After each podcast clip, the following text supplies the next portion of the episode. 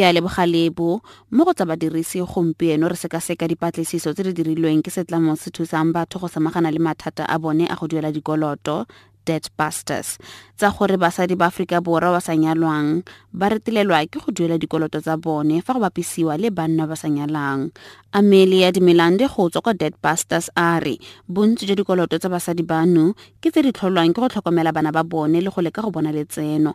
Amelia a re seno se bontsha gore basadi ke bone ba tsayang maikarabelo a lelapa go feta banna a re basadi bano ba adima madi a a fetang letseno la bone mme seno se dira gore ba retelelwe ke go duela dikoloto tsa bone. Amelia a re gantsi basadi bano ba feleletsa ba sa itse gore ba dire eng go bona tharabololo. A re fela ditlamo di tshwana le dead busters di thusa batho go rarabolola mathata a bone a go duela dikoloto. As it is uh, National Women's Month in South Africa, we decided to look at this, what the statistics in our own client base as the largest national debt counseling company in South Africa, what those, what our client details tell us about our um, female clients. And it very quickly jumped out to us that the single females on our client base are highly over indebted, especially compared to their to the single men. It was quite concerning to see, and then we went deeper and looked at what type of debt do the single females have.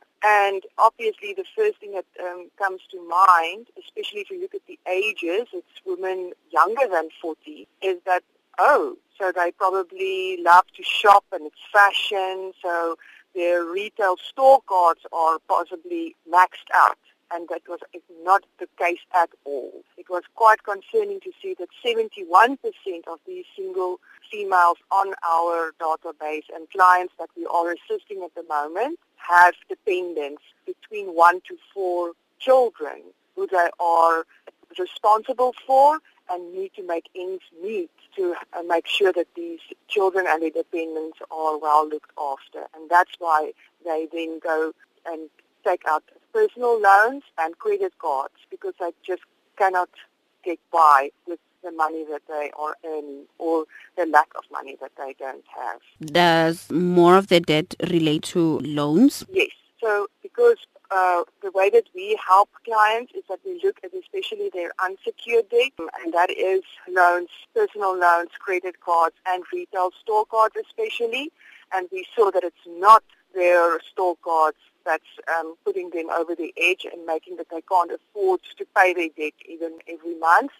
It is personal loans and credit cards, which they obviously need um, because they, they just can't look after their children at the moment. Does this mean that women are the ones who are carrying the debt or a lot of responsibility when it comes to the home front? Yes, that is the the conclusion that we are making. We know that every person has their own story and reasons why they had to take out more debt and then come at a stage where they just can't manage anymore and have more debt payments that they have money left for their living expenses.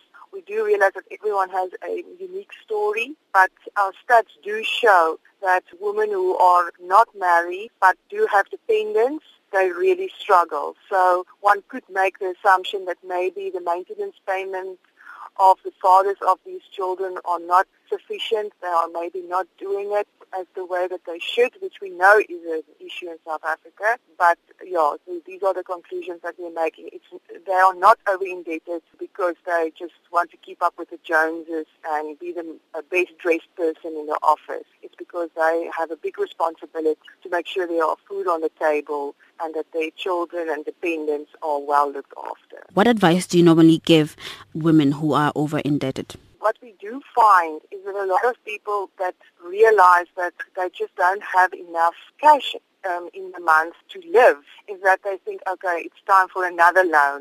Or that a consolidation loan is the answer. You consolidate all your smaller credit agreements, you pay them up with one bigger loan but you do get to a stage where you won't qualify for that bigger loan. And that is usually the, the time when females and other people that are over-indebted get to that stage where they uh, are declined for that consolidation loan. Then they, they don't know. And a lot of people don't know what, what the solution could be. And that is why we, we offer our services and then we will tell them, talk to our consultants, let them do an, a debt assessment, looking at all your debt agreements, your income, and then we, companies like us, will renegotiate your debt agreements with the credit providers and see if we can renegotiate the interest rate because that is often what people don't realize is how much interest they are paying on loans and other credit agreements. So we re- renegotiate those interest rates, sometimes up to 0%, and we ask the credit providers allow a longer uh, repayment period. So then you've got more money um, every month to live from. dikalo tsa badirisi ke boela ko go wena lebo